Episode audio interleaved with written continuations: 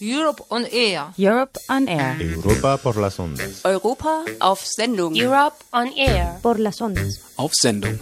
Du, You, yo ich, y Europa. and Europe. Europe on Air. You, me, and Europe.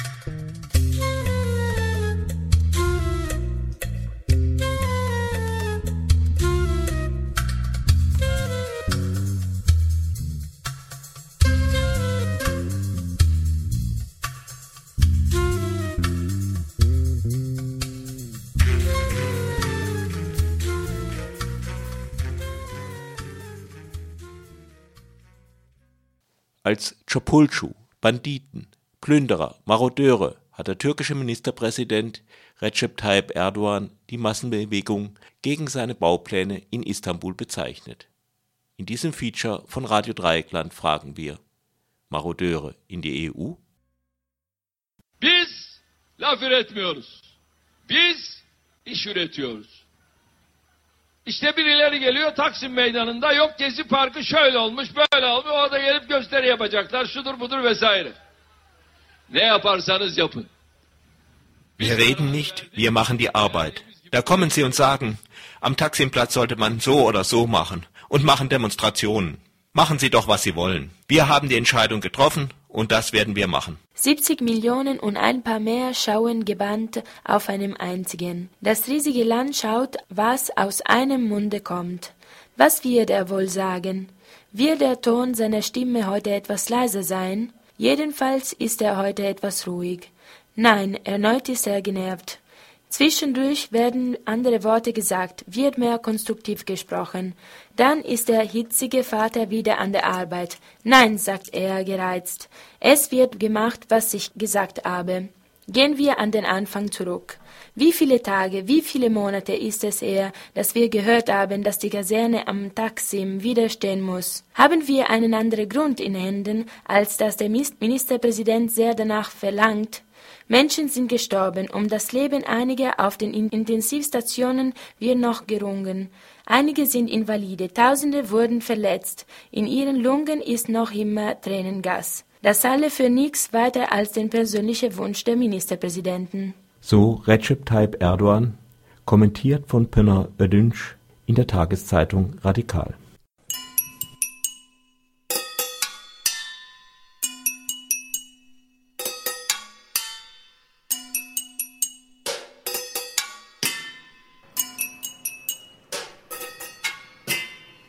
Mitgekriegt, dass dann am Freitagabend also alle Leute aus der Straße aus dem Fenster dann Krach geschlagen haben mit Töpf und Löffel und was sie alles gefunden haben. Und es war dann schon erstaunlich, weil im Prinzip war ja erst die Forderung, dass der Gezi-Pike nicht bebaut werden sollte. Und da sich das dann innerhalb, also quasi von einem Tag dann so ausbreitet, dass in allen Stadtvierteln Aktionen stattfinden, das war dann schon weit. Das dann Viertel Kurtulusch wohnen da besonders viele Studenten oder besonders viele Linke. Nee, in diesem Viertel wohnen eigentlich vorwiegend Familien und das war das Erstaunliche, als ich dann die Nachbarn gesehen habe, die da ganz, also die, wenn man die so kennt, eigentlich normale Familienväter und Hausfrauen sind, wie die dann alle aus dem Fenster hingen und kräftig Krach geschlagen haben. Und dann ging es auch so weiter, dass auch die ersten Leute aus den Häusern kamen und die Forderung war dann nicht mehr mit Gezi-Pike, sondern einfach der Rücktritt der Regierung. Da kamen erstmal Leute dann aus dem Haus und dann, äh, dann ging der erste Marsch die Hauptstraße hier im Viertel, wo dann immer mehr Leute dann auch von den Seitenstraßen dazukommen und dann quasi auf der Hauptstraße Richtung Taksimplatz. Anfang Juni 2013. Radio Dreieckland-Korrespondentin Sabine Ott berichtet vom plötzlichen Gezi-Aufstand in Istanbul, der mit Windeseile die ganze Türkei erfasst. Leute, die größtenteils nie in ihrem Leben auf einer Demonstration waren, strömen plötzlich auf die Straße, um gegen die Überbauung einer relativ kleinen Parkanlage im Herzen Istanbuls zu demonstrieren. Doch das Bauvorhaben am Taksimplatz ist nur der Auslöser. Die Leute haben eine jahrelange Gängelung satt. Ökonomische Gründe spielen dabei in der Türkei eine eher untergeordnete Rolle. Seit Jahren verzeichnet das Land hohe Wachstumsraten. Sicher kommt der neue Reichtum nicht bei allen gleich an, aber von einer massenhaften Verarmung kann nicht die Rede sein. Doch was immer sie antreibt, es sind Bürgerinnen und Bürger, die gegen Gängelung und um ihre Rechte kämpfen. Der Türkei wurden lange Demokratiedefizite als Grund für die endlose Verzögerung des Beitritts zur Europäischen Union vorgehalten. Was die Organisation des Staates und die Unterdrückung der Medien und vieles mehr betrifft, so bestehen diese Defizite weiter oder werden gerade wieder neu. Doch andererseits sollte man sich in der Europäischen Union auch mal darüber freuen, im Bemühen um eine gewissermaßen moderne Türkei einen Verbündeten bekommen zu haben, der mehr zählt als die eine oder andere Gesetzesreform, eine hellwache Zivilgesellschaft. Nimmt man das in Europa überhaupt wahr?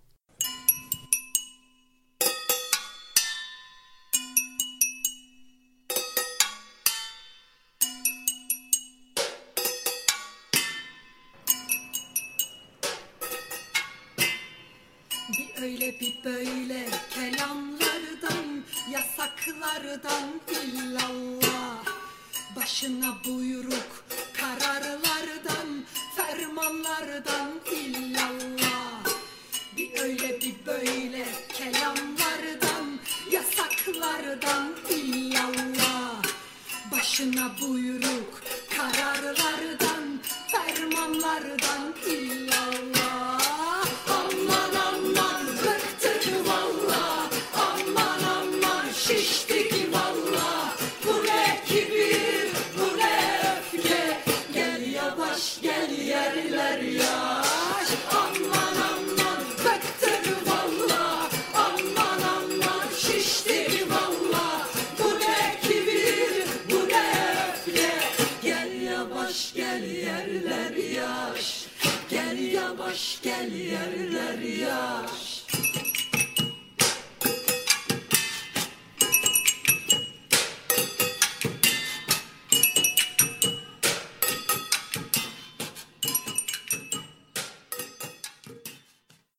Seit 2005 verhandelt die Europäische Union mit der Türkei über die Vollmitgliedschaft, nachdem sie der Türkei nur sechs Jahre vorher auf dem Gipfel von Luxemburg einen Korb gegeben hatte. Wie kam es dazu? Drehen wir die Geschichte noch einmal zurück, so um etwa 13 Jahre. Am 11. September 2001 bringen fundamentalistische Selbstmordattentäter Verkehrsflugzeuge in ihre Gewalt und lenken sie samt den hilflosen Insassen in die Türme des World Trade Centers in New York. Im Westen setzt man darauf im Namen der Terrorbekämpfung Grundrechte außer Kraft, schickt Armeen nach Afghanistan und in den Irak und sucht händeringend nach einem gemäßigten islamischen Führer als Gegengift gegen die spektakulären Extremisten. Indirekt akzeptiert man auf diese Weise aber auch die Prämisse, dass die mehrheitlich von Musliminnen und Muslimen bewohnten Länder nur über das Mittel der Religion zu erreichen sind. Den islamischen Führer, mit dem man Frieden schließen könnte, glaubt man in Recep Tayyip Erdogan gefunden zu haben. Erdogan trifft gemäßigt auf, aber die kemalistische Justiz der Türkei glaubt ihm nicht. Die westlichen Regierungen und Medien schlagen sich auf seine Seite. Gefeiert wird Erdogan auch als Reformer. Dabei wird übersehen, dass viele seiner Reformen mehr der Schwächung seiner Gegnerinnen und Gegner im Staatsapparat dienen, als der Demokratisierung der Türkei. Erdogan kauft oder unterdrückt die Medien, schränkt die Gewaltenteilung immer weiter ein. Tausende politische Gegnerinnen und Gegner verschwinden in Untersuchungshaft oder werden mit zum Teil offensichtlich fabrizierten Beweisen zu exorbitanten Strafen verurteilt, selbst wenn sie nichts anderes getan haben, als ein Buch zu schreiben. Europa schreibt regelmäßig einige Kritik in seine Fortschrittsberichte und belässt es damit. Reformen, die keine sind, werden sogar ausdrücklich gelobt.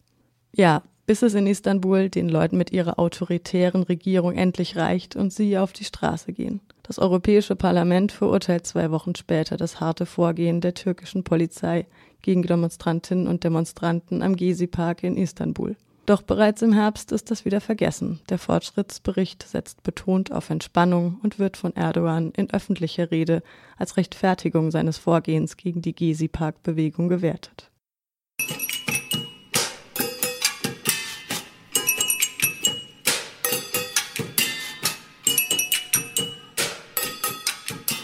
In Ankara war man recht zufrieden mit dem Fortschrittsbericht und, wer hätte das erwartet, machte weiter wie bisher.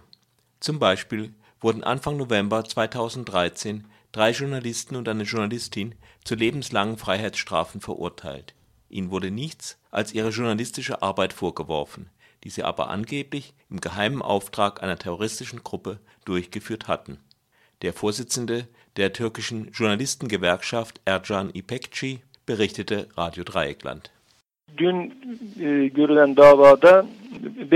Bei dem gestrigen Verfahren wurde gegen fünf Journalisten verhandelt.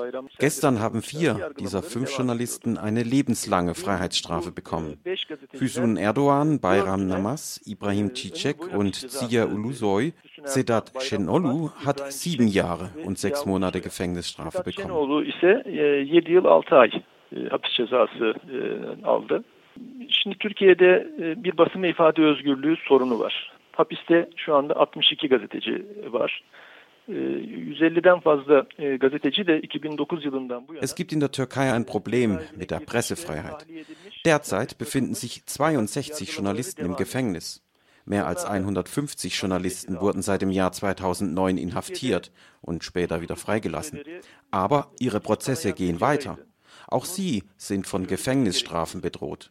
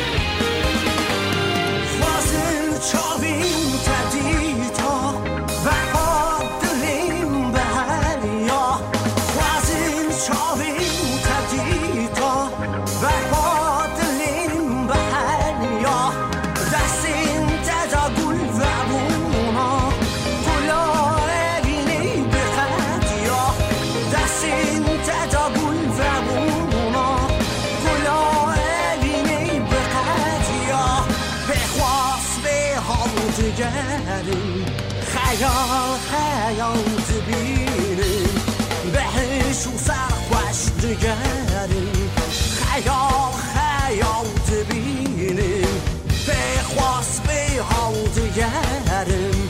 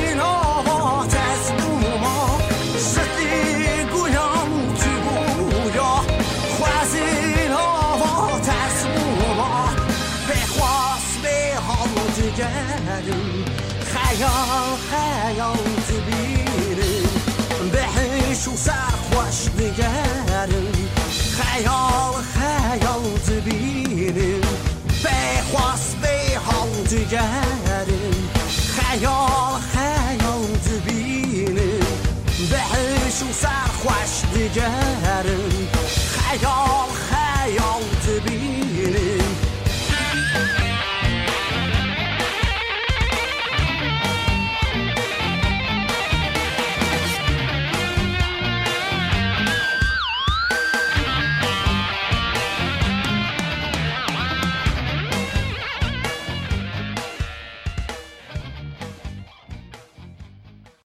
Wenn man eine Gesellschaft demokratisieren will, dann kommt es nicht nur darauf an, ein paar Gesetze zu ändern, da muss man sich auch mit den Dingen auseinandersetzen, auf die ein Staat gebaut ist, mit seiner Geschichte, mit seinen Mythen, denn sie sind der Ausdruck derjenigen Werte, auf die es ankommen soll. Es ist das, was in den Schulen Generation um Generation weitergegeben wird, das, wonach wir im Kindesalter greifen, wenn wir eine Identität suchen. Die Regierung Erdogan hat ein paar historische Mythen angepackt, und zwar immer dann, wenn es um die Geschichte der Säkularisten in der Türkei ging. Doch die wirklich schwierigen Fragen hat sie ausgespart. Dies betrifft insbesondere das heißeste Eisen der türkischen Geschichte, die Frage nach dem Völkermord an den Armeniern. Die Bedeutung der Armenierfrage für die Türkei erklärt Levent Şensever von dem antirassistischen Verein Durder. Ermeni meselesi temelinde dönüp dolaşıp e, Türkiye Cumhuriyeti'nin kuruluş ideolojisine dayanıyor. Yani Türkiye Cumhuriyeti kurulma aşamasında bir daha henüz Cumhuriyet kurulmadan önce masa başında bu genç Türklerin İttihat ve Terakki'nin e, Türkiye Cumhuriyeti Wenn man die Armenierfrage an der Basis packt und umdreht, dann sieht man, dass sie an der Ideologie hängt, auf der die türkische Republik gegründet ist. Dann sieht man, wie die Partei der Jungtürken am Tisch saß, um einen türkischen Staat zu schaffen und im Labor die türkische nationale Identität, die Identität des türkischen Staates geschaffen hat. Das ging alles über die Beschlagnahme des Vermögens der Nicht-Türken über ihre Vernichtung. Deshalb steht einer der Steine, auf denen die türkische Republik gegründet wurde, in Beziehung zur Armenierfrage. Die Deportation der Armenier, die Verwirklichung des Völkermordes, war ein Teil der Bemühungen um die Gründung eines türkischen Staates. Denn die Beschlagnahme des Vermögens der Armenier, der Nichtmuslime, bedeutete, dass das für die Gründung eines Staates notwendige Kapital gewonnen wurde. Seitdem haben zig Regierungen gewechselt und sind Regierungen mit unterschiedlichem Hintergrund gekommen. Die zuletzt gekommene AK-Partei war ideologisch von allen Regierungen vor ihr verschieden. Aber die Armenierpolitik geht immer weiter, wie sie war. Denn sich mit der Armenierfrage zu konfrontieren, oder richtiger gesagt, sich mit der Geschichte der türkischen Republik zu konfrontieren, würde bedeuten, sich mit dem Völkermord, sich mit der Beschlagnahme, sich mit all den Toten, sich mit über einer Million Toten zu konfrontieren. Das würde bedeuten, die Geschichte der türkischen Republik neu zu schreiben, und zwar von Anfang an. e, Türkiye Cumhuriyeti'nin kendi tarihinle baştan yüzleşmesi anlamına geliyor.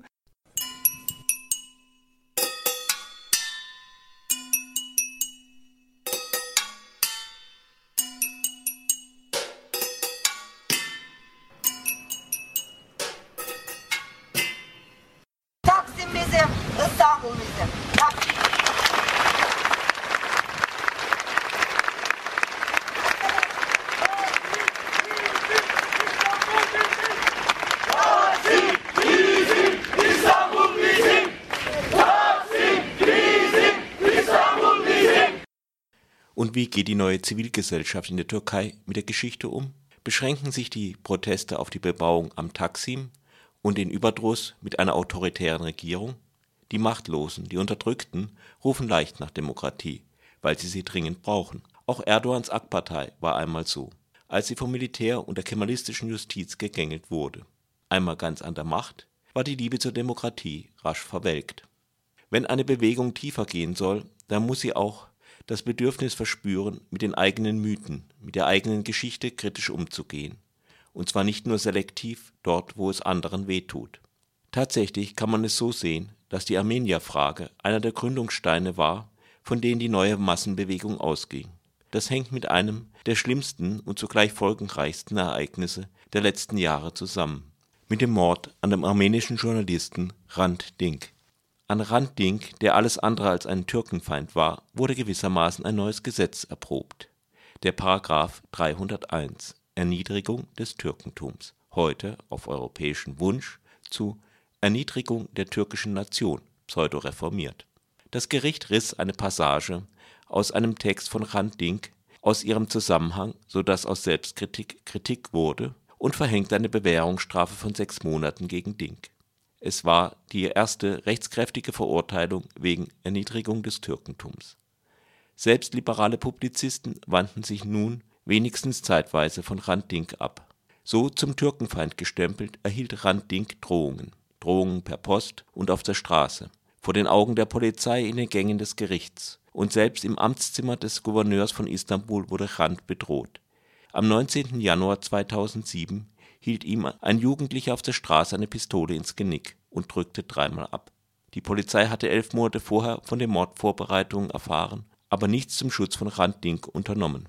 Die involvierten Beamten wurden später befördert. Der involvierte Gouverneur wurde Innenminister. Die Regierung Erdogan tat, was sie immer tut. Sie erklärte, der Mord sei im Grunde ein Versuch, die Regierung zu destabilisieren und begann mit der Verhaftung von Hunderten von Regierungsgegnern. Doch für viele Jugendliche aus Istanbul wurde der Mord an dem verfemten Armenier ein Wendepunkt in ihrem Verhältnis zur eigenen Geschichte und Identität. Wie konnte man einem Staat glauben, der mit Rand so umgegangen war? In gewisser Weise wurde damit auch der Boden für den Beginn der Gezi-Bewegung bereitet. Zu denen, deren Weltbild sich nach diesem Tag veränderte, gehört auch Gonchas Shahin, die jetzt ebenfalls bei der antinationalistischen und antirassistischen Initiative Durder mitarbeitet. Ben çok politik bir insan değildim. Üniversite yıllarında işte Hrant Dink'in cinayetiyle aslında politize olmaya başladım. Hani birçok Türk genci gibi ben de milliyetçi, kemalist bir eğitim sisteminden geçtim ve Ich war eigentlich kein sehr politischer Mensch. Das hat während meiner Jahre an der Universität mit dem Mord an Hrant Dink angefangen. Wie viele Türken habe ich das kemalistische und nationalistische Bildungssystem durchlaufen. Ohne zu wissen, was Völkermord überhaupt ist, lehren sie uns, dass wir sagen, dass es keinen Völkermord gab. Sie lehren uns, den Völkermord zu leugnen. Und das hinterfragt man dann nicht viel. Hrant Dink'in ölümü benim için ama aynı zamanda birçok Türk genci ve birçok Türkiye'li için bir milattır. Hrant Dinks Tod war für mich und zugleich für viele türkische Jugendliche ein Wendepunkt. Hrant Dink'le beraber soykırımı tartışmaya başladık. Soykırımın ne olduğunu görmeye başladık. Yani burada Hrant Dink'in şöyle bir önemi var. Hrant Dink çok örnek bir insan, demokratik bir insan, sosyalist bir insan. Ee, yıllardır e, adalet mücadelesinin, demokratik mücadelenin içerisinde olan bir insan. Hani soykırımı inkar eden insanların bile takdir edebileceği bir mücadele vermiş bir insan. Mit Hrant Dink begannen wir über den Völkermord zu reden. Hrant Dink war ein sehr beispielhafter Mensch, ein demokratischer Mensch, ein sozialistischer Mensch. Ein Mensch, der jahrelang um Gerechtigkeit, um Demokratie gekämpft hat. Selbst für die Leute, die den Völkermord leugnen, war er ein Mensch, vor dessen Kampf sie Achtung empfinden konnten. Ve Hrant Dink öldürüldüğünde birçok insanın aklından çıkmayan şöyle bir şey vardır, manzara vardır. Hrant Dink'in ayakkabısı yırtıktı. Bu, bu çok önemli. Als Hrant Dink tot am Boden lag, da waren seine Sohlen durchgelaufen. Diesen Anblick können viele Leute nicht vergessen. Das hatte eine sehr symbolische Wirkung, zusammen mit seiner revolutionären sozialistischen Identität. Da haben viele Leute angefangen, Rand Dink zu glauben, sich für ihn zu interessieren, seinen Kampf zu verstehen. Benim ve birçok Türkiye'li genç için Hrant Dink'in ölümü çok ciddi bir milat noktası oldu. Yalnızca Türkler için değil etnik olarak aynı zamanda Ermeni cemaatine ait bireyler için. Wie ich schon gesagt habe, war für mich und war für viele türkische Jugendliche der Tod von Hrant Dink ein ganz heftiger Wendepunkt. Nicht nur für die türkischen Jugendlichen im ethnischen Sinne, sondern auch für Mitglieder der armenischen Gemeinde.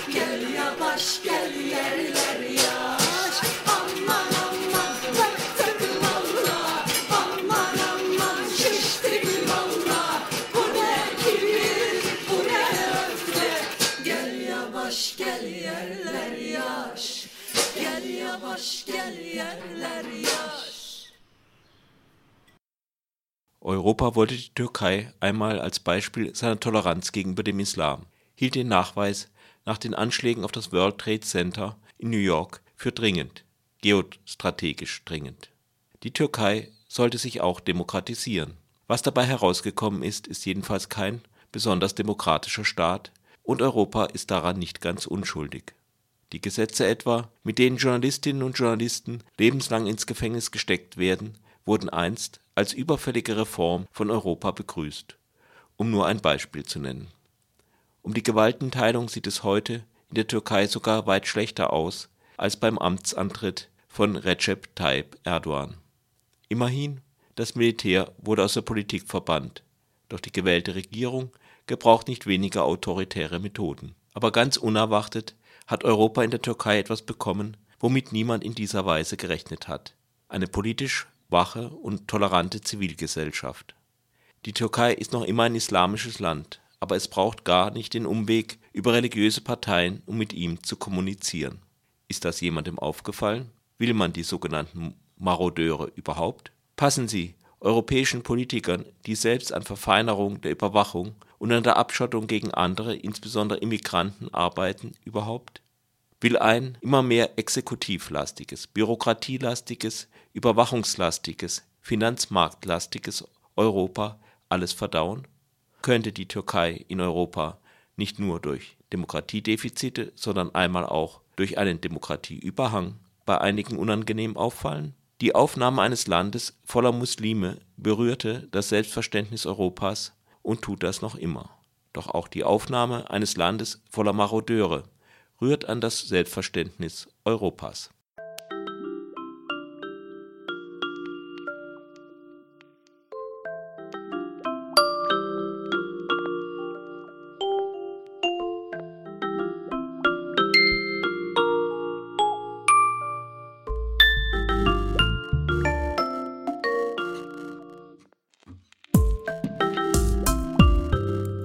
Ihr hörtet das Feature Marodeure nach Europa von Radio Dreieckland als Teil der Sendereihe Europe on Air. Europa in den Lüften.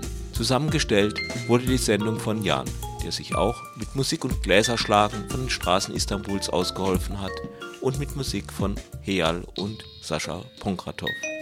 Die verantwortlichen Redakteurinnen sind Eva Gutenson und Birgit Huber. Tschüss und jetzt noch den Disclaimer. Die Europe on Air Kampagne wird finanziert von der Europäischen Union. Verantwortlich für die Inhalte der Sendungen sind einzig die Autorinnen und Produzentinnen. Für die weitere Verwendung der Informationen sind weder die Kommission noch Radio Dreieckland verantwortlich.